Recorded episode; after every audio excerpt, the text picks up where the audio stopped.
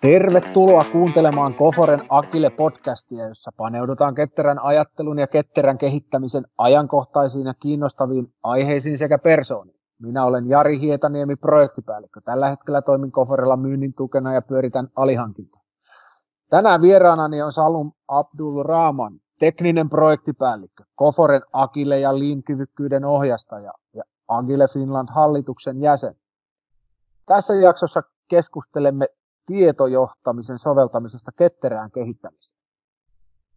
Salum, ensinnäkin tervetuloa. Mi- Kiitos, moikka Jari. Moi. Mitä on tietojohtaminen? No, tietojohtaminen on semmoinen kasa viitekehyksiä ja ajatusmalleja, joilla tota, yritetään saada niin kuin arvoa tiedosta. Eli yritetään saada sitä tietoa joko hyödynnettyä tai sitten sitä määrää lisättyä. Kyllä, joo. Mä sitä kanssa nopeasti, kun heitit aiheen ja putosin ihan kärryiltä itse, että onpas kova sana. Ja sitten mä sitä googlailin ja huomasin, että hetkinen, että tätä on joskus jossain yliopistossa luettu, että on hiljaista tietoa ja, ja, ja kirjoitettua tietoa. Ja, ja toisaalta siihen oli sitten monenlaisia erilaisia näkökulmia. Et se ei ollut ihan sellainen, niin kuin, että näin tämä homma on aina ollut ja tulee olleenkin. Et selkeästi niin kuin, kehittyvä tieteenala yhä. Joo, mutta mun mielestä yle, yhteistä näille kaikille tota, eri näkökulmille, tietojohtaminen tarjoaa, on se, että niillä yritetään hakea tapoja, jolla siitä tietoa, niin kuin tässä on, kehitetään tai sitten sitä saadaan jotain liiketoiminta-arvoa tai saadaan ratkaistua sen avulla ongelmia. Mm. Toi oli hyvä nosto. Siinä oikeastaan tulee se ketteryyden twisti. Itse mä usein esimerkiksi työelämässä tulee joku tiedon palanen, mitä mä en ole ennen tietänyt, ja sitten mä oon niin kuin, että ei vitsi, että eihän mä tiedä tästä mitään, mutta sitten mä aika nopeasti yritän miettiä, että hetkinen, että kuuluuko tämä mulle, että onko tämä mulle oleellista, että tuottaako tämä mun rooleissa lisäarvoa. Siinä tulee se henkilökohtaisen ketteryyden twisti nopeasti tuohon henkilökohtaiseen tietojohtamiseen. Kun sitä tietoa on niin valtavasti. Mm.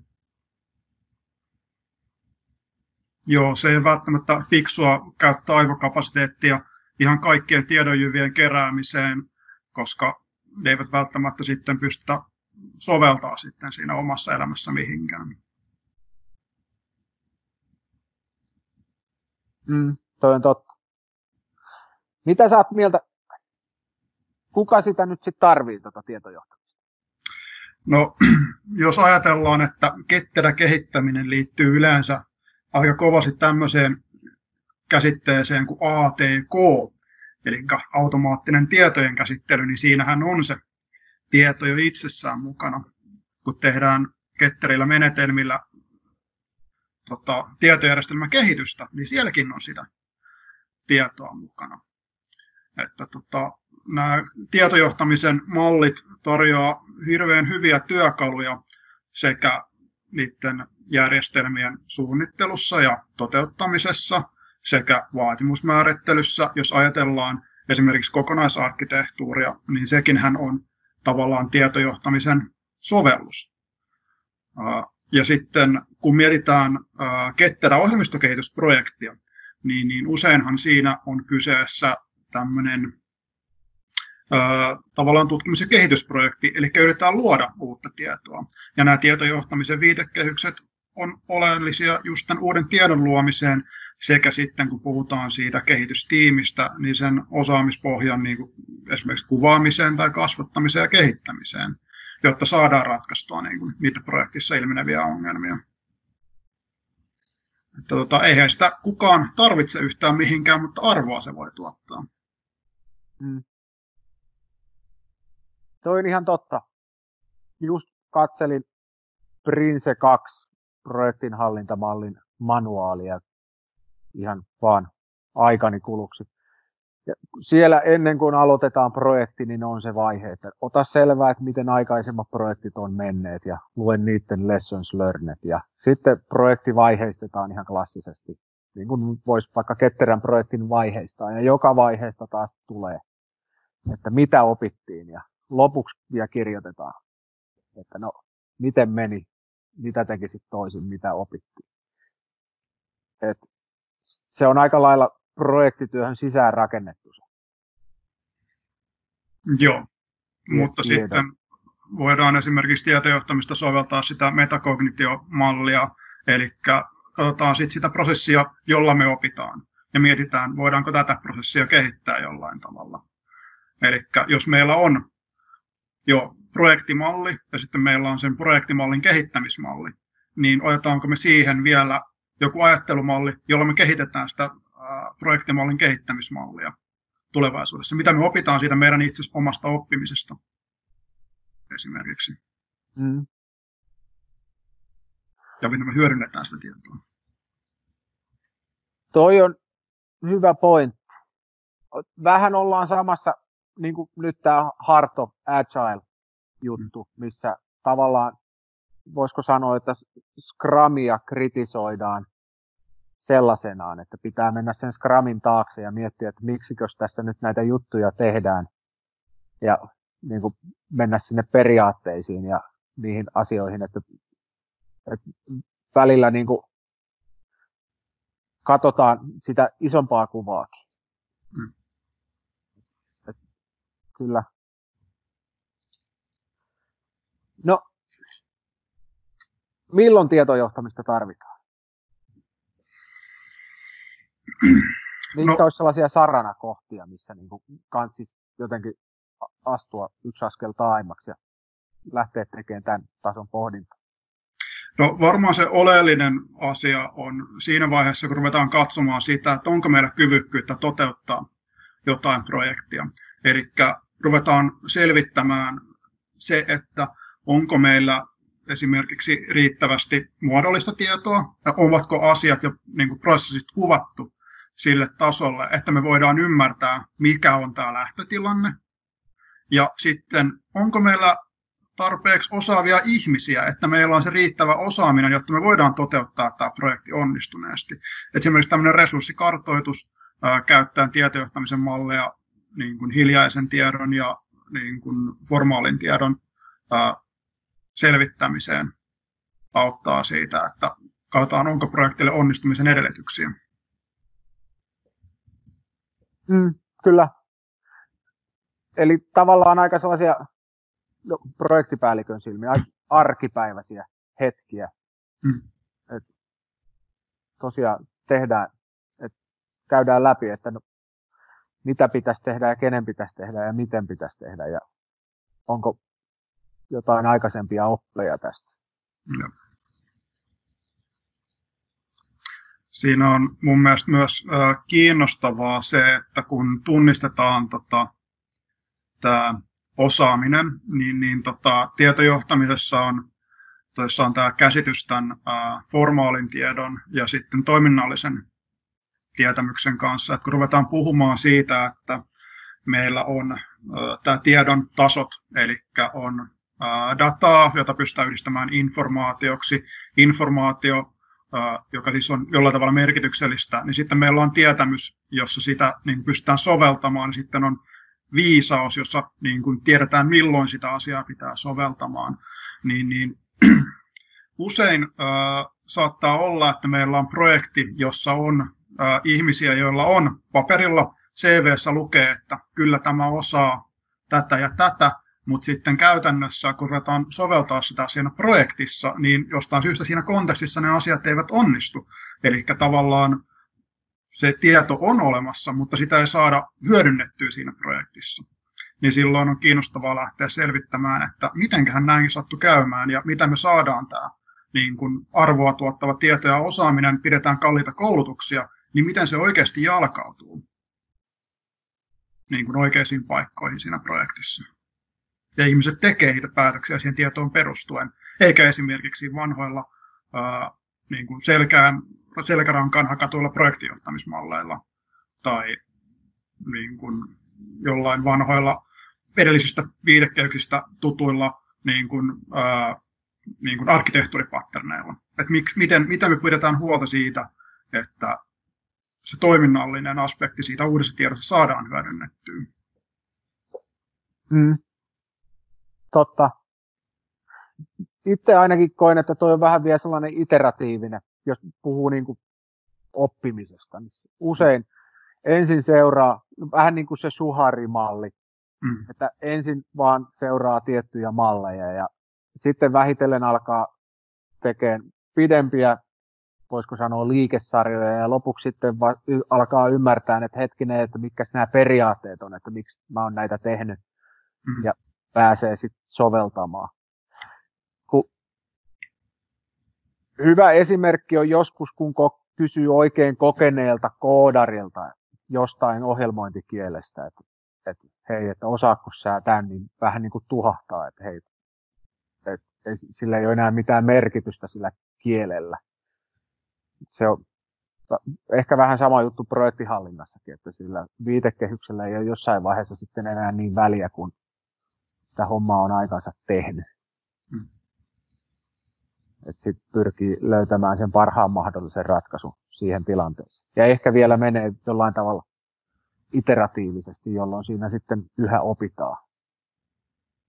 Joo, siis äh, Shuharihan on tämmöinen äh, tietotasojen malli, eli tavallaan voisi myös hyvin kuulua tähän tietojohtamisen niin kuin, äh, perinteeseen, tai siis menetelmiin. Tosin mä en tiedä, onko sitä tälle akateemiselle, akateemisessa kulttuurissa niin kuin hirveästi käyty läpi.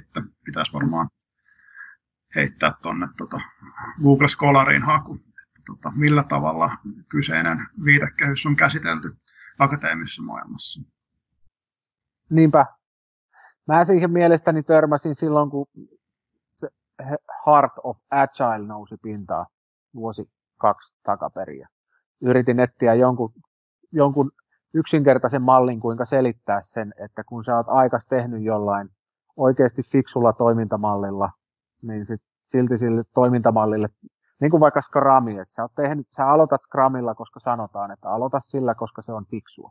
Mm. Jossain vaiheessa silti tulee tarve muokata sitä Scrumia, ja sitten kun sä oot aikas muokannut sitä, niin sitä alkaa vähän niin kuin pohtia, että hetkinen, että kuinka pitkälle mä tätä pystyn muokkaamaan.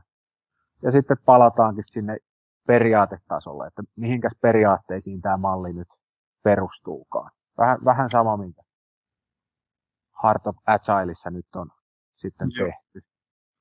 Tuossahan on, äh, Scrumissahan on viime vuosina tota, siellä niin kun, Scrum Alliancen suunnalta siirretty enemmän painotusta näistä tota, äh, 5-3, vi, tota, joku 353 äh, niin kuin roolit, artefaktit ja tapahtumat mallista sinne tota, Scrumin periaatteisiin ja arvoihin, eli näihin empiirisyyteen ja mu- muihin vastaaviin rohkeuteen ja selkeyteen ja yhdessä tekemiseen. Eli niitähän on ruvettu tuomaan sinne juurikin tätä varten, että niitä pystyy sitten avoimemmin soveltamaan ja niin kuin on enemmän viitekehystä siellä sisällä, että mihin suuntaan lähteä kehittämään.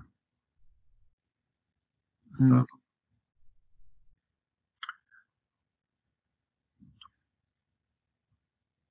Mutta jos miettii niin kun, tavallaan sitä toiminnan kehittämistä, niin, niin tietojohtaminenhan ö, yleisesti ottaen nähdään tämmöisenä organisaation kehittämisenä, eli henkilökohtainen tietojohtaminen ei välttämättä ole se tota, sen fokus niinkään. Se henkilökohtainen tietojohtaminen olisi sitten enemmän pedagogiikkaa ja oppimista ja psykologiaa, että mm. pysytään yleensä niin kuin tiimitasolla ja sitten niin kuin organisaatiotasolla.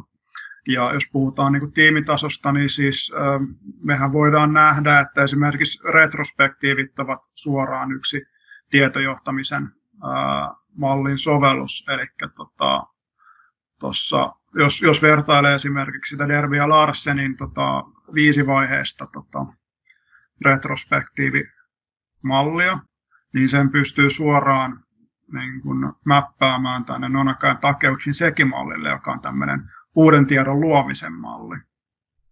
Eli periaatteessa kun meillä on tämä abstraktimalli, niin siitä on jo olemassa sovelluksia Agile-piireissä, mutta näitä samoja periaatteita voi sitten kehittää esimerkiksi, miten se toimii organisaatiotasolla. Että ei pakko olla aina se retrospektiivinen sovellus siitä, vaan nämä isot periaatteet, eli niin kuin tiedon näkyväksi tekeminen, tiedon eri tietolähteiden yhdistäminen ja sen tiedon jalkauttaminen, niin se ei välttämättä toimi enää retrospektiivi siinä vaiheessa, kun sulla on sadan hengen hanke, jonka pitäisi oppia, vaan sä otat ne samat periaatteet, joita on sovellettu niin kuin siinä retrospektiivitasolla, ja sä löydät niille sovellukset, jossa pystyt tekemään sitä siellä hanketasolla.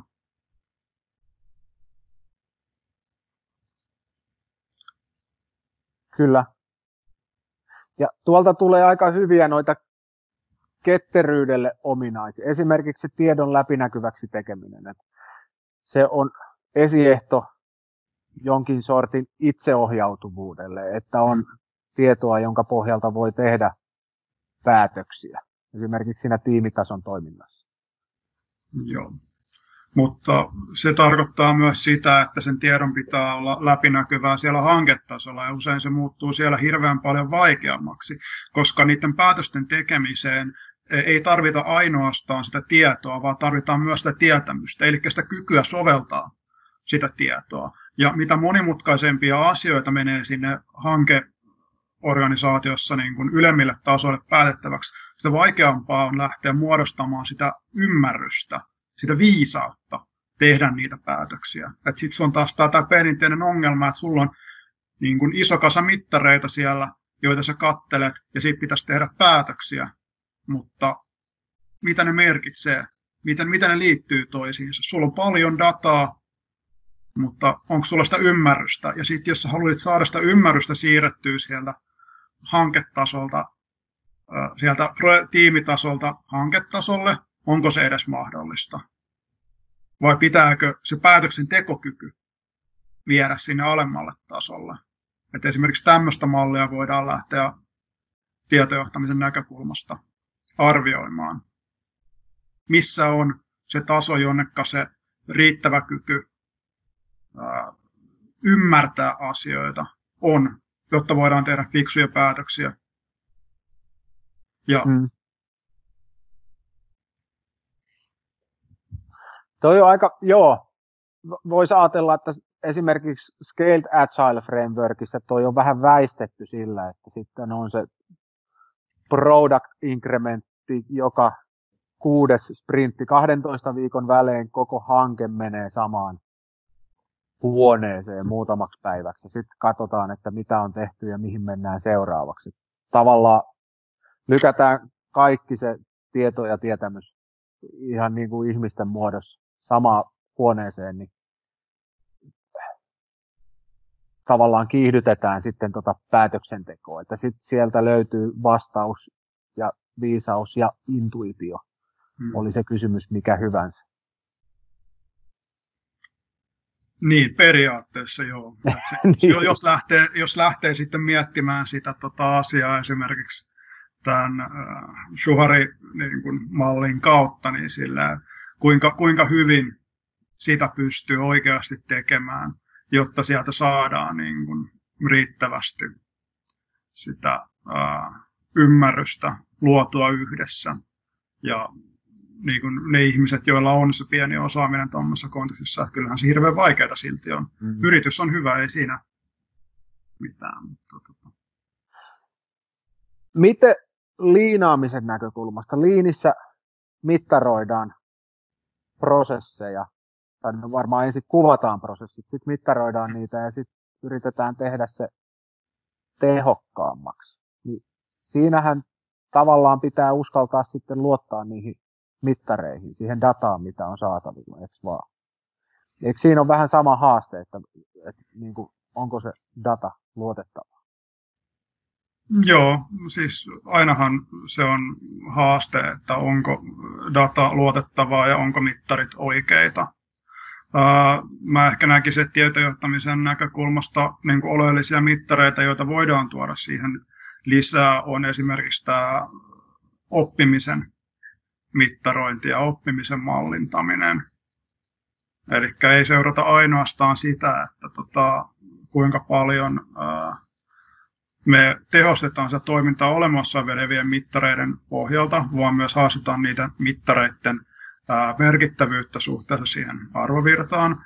Ja sitten myös sitä, että mietitään, että mittaroidaan myös sitä oman tiimin oppimista ja mallinnetaan sitä, että millä tavalla niitä oppimi, opittuja asioita oikeasti saadaan vietyä sinne tota, käytäntöön. Mm. Toi on sellaisessa arkisessa työssä aika kova haaste. Mm. Tehdään jonkinlainen tutkimus ja siitä tehdään yhteenvetoja, dokumentoidaan ja kerrotaan, että nämä oli löydökset ja nämä olisi ne ehdotukset, mitä pitäisi tehdä, jotta homma menisi parempaan suuntaan. Sitten jatketaan vanhaa mallia. Hmm. Se on niin kovin inhimillistä. Tuohon on äh, peräs kiinnostava työkalu on tämä, tämä Liz Adkinsin vai kenen se nyt olikaan, uh, tämä Continuous Retrospective malli, jossa sulla on käytännössä jonkin sortin kanban-taulu, jossa jokainen kokeilu tai muutos, niin sitä seurataan, että onko se onnistunut.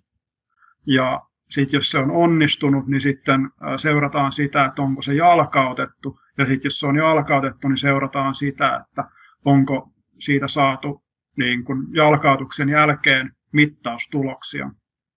Ja tällä tavalla ää, tiimillä on semmoinen koko ajan yhteinen näkyvyys siihen, että tota, millä tavalla opitaan ja millä niitä oppeja saadaan vietyä käytäntöön. Ja se voi olla siellä tiimihuoneessa samalla tavalla kuin on niin joku sprinttiboardi tai muu vastaava, tai voi käyttää jotain digitaalista kanban tämän homman tekemiseen ihan samalla tavalla. Tämä toi onkin, Joo, toi onkin hyvä idea. Se, siihen tulee ihan erilainen commitmenttikin siihen, että no, tässä nyt oli näitä löydöksiä. Ja hmm. sitten klassisessa, voisiko sanoa johtamisessa, niin sitten jatketaan vanhaa mallia. Nyt, nyt sitten, kun vedetään nimi alle, että nämä oli ne meidän löydökset ja korjauskohteet, niin sitten tietääkin, että hei, näitä nyt katsellaan sitten päivittäin, kunnes... Mm. Joo, että tavallaan tieto on niin kuin modernissa maailmassa semmoinen yksi oleellinen niin kuin arvon tuottamisen resurssi siinä, missä joku puu tai terva tai kulta on ollut aikoinaan. Että tota, tietojohtaminen sitten tarjoaa työkaluja sen niin kuin arvon tuottamisen seuraamiseen ja optimoimiseen. Ja sen niin tekemiseen näkyväksi ja käsiteltäväksi. Mm. sitten kun meillä on se yhteinen ymmärrys siitä, että ollaan opittu jotain tai meidän pitää oppia jotain, niin sitten on huomattavasti helpompi lähteä niin kuin viemään sitä uutta tietoa sinne käytäntöön. Osaako vielä kertoa, tässä on tullut paljon hyviä niin kuin, että mahdollisuuksia, tai no miksi, miksi tähän asiaan pitää kiinnittää huomioon. Jatkuva parantaminen, itseohjautuvuus, läpinäkyvyys. Niin mitkä on ne yleisimmät sudenkuopat tai uhkat niin tie, tietojohtamisen näkökulmasta tässä tietotyössä tai ketteryydessä? No, mä luulisin, että se yksi iso ongelma on usein siinä, että kun puhutaan tietojohtamisesta, niin keskitytään kovin usein vaan siihen niin kuin hiljaisen tiedon näky, näkemis, näkyväksi tekemiseen. Eli yritetään saada selville, kerätä sitä tietoa mahdollisimman paljon. Mut, ja sitten joissain tapauksissa on joku tyyppi, joka on hirveän innostunut sitä datan visualisoinnista ja sitten se rupeaa tekemään sitä. Mutta sitten usein se ajatus jää sitten siihen, että se data on kerätty ja joskus jäsennetty ja visualisoitu, mutta sitä sitten välttämättä on mietitty, että miten tätä oikeasti sovelletaan, mitä arvoa tästä tulee. Että, niin kun, että millä tavalla me saadaan tämä sille toiminnalliselle tasolle takaisin kehittämään sitä toimintaa. Vaan sitten se on sillä, että no tuossa se tieto on, me ollaan mallinnettu se, miksi et jo koodaa. Mm. Että se pitää ymmärtää, että jotta me saadaan, että vaikka tämä tiedon luominen prosessi on tämmöinen, vaatii usein sitä dokumentaation tuottamista tai sitten visualisointien tuottamista tai jonkun niin kuin neuroverkon avulla jäsentämistä, joka voi tuottaa jotain arvoa, niin, niin sitten kun puhutaan tästä ketterästä kehittämisestä ja useista niin kuin niistä prosesseista, joita me ollaan niin kuin tällä hetkellä automatisoimassa, niin pitää miettiä se, että miten se tieto saadaan takaisin sinne ää, tiimin jäsenelle tai sille tietojärjestelmän käyttäjälle, jotta se pääsee hyödyntämään sitä siinä omassa päätöksenteossaan. Jotta siitä tulee toimintaa ohjaavaa tietoa, eikä pelkästään semmoinen nice to know tuolla PDF-dokumentti jossain, miksi et ole lukenut sitä, koska kukaan muukaan ei ole koskaan käynyt lukemassa sitä raporttia sen julkaisemisen jälkeen. Totta. Ja toi on sitten taas aika inhimillistä, koska siinä sitten puhutaan muutoksesta. Pitää vaihtaa suuntaa nyt sitten sen datan ohjaamana. Ja se on sitten no, vastarinta versus, no, se on työlästä se mm. muutos ymmärtäminen ja uuden oppiminen ja opetteleminen. Joo. Hyvä pointti. No, mitä mahdollisuuksia sä siinä näkisit? Pistetään vielä sellainen makea kirsikka tähän loppuun. No siis mä näen, että tietojohtaminen, tietojohtamisen niin kuin näiden viitekehysten käyttäminen on niin kuin monelle tota, tietojärjestelmän kehittäjälle semmoinen käyttämätön resurssi, jolla pystyisi tehostamaan sekä niin kuin niiden asiakkaiden saamaa arvoa, että sitä oman työn ja oman tiimin tuottavuutta. Se, että ottaa tämmöisen erillisen uuden näkökulman ja miettii sitä kautta, että miten sitä omaa toimintaa ja omaa oppimista, oman tiimin toimintaa, oman tiimin oppimista pystyisi niin kuin mallintamaan, seuraamaan ja kehittämään. Niin, niin se olisi niin kuin tämmöinen tota, erittäin mikä onkaan ää, matalalla ole roikkuva omena, joka varmasti niin kuin, antaisi puhtia siihen polkemiseen. Kyllä. Kovaa kamaa. Pistetään siihen korkki. Kiitos Salo. Kiitos Jarkko. Moikka.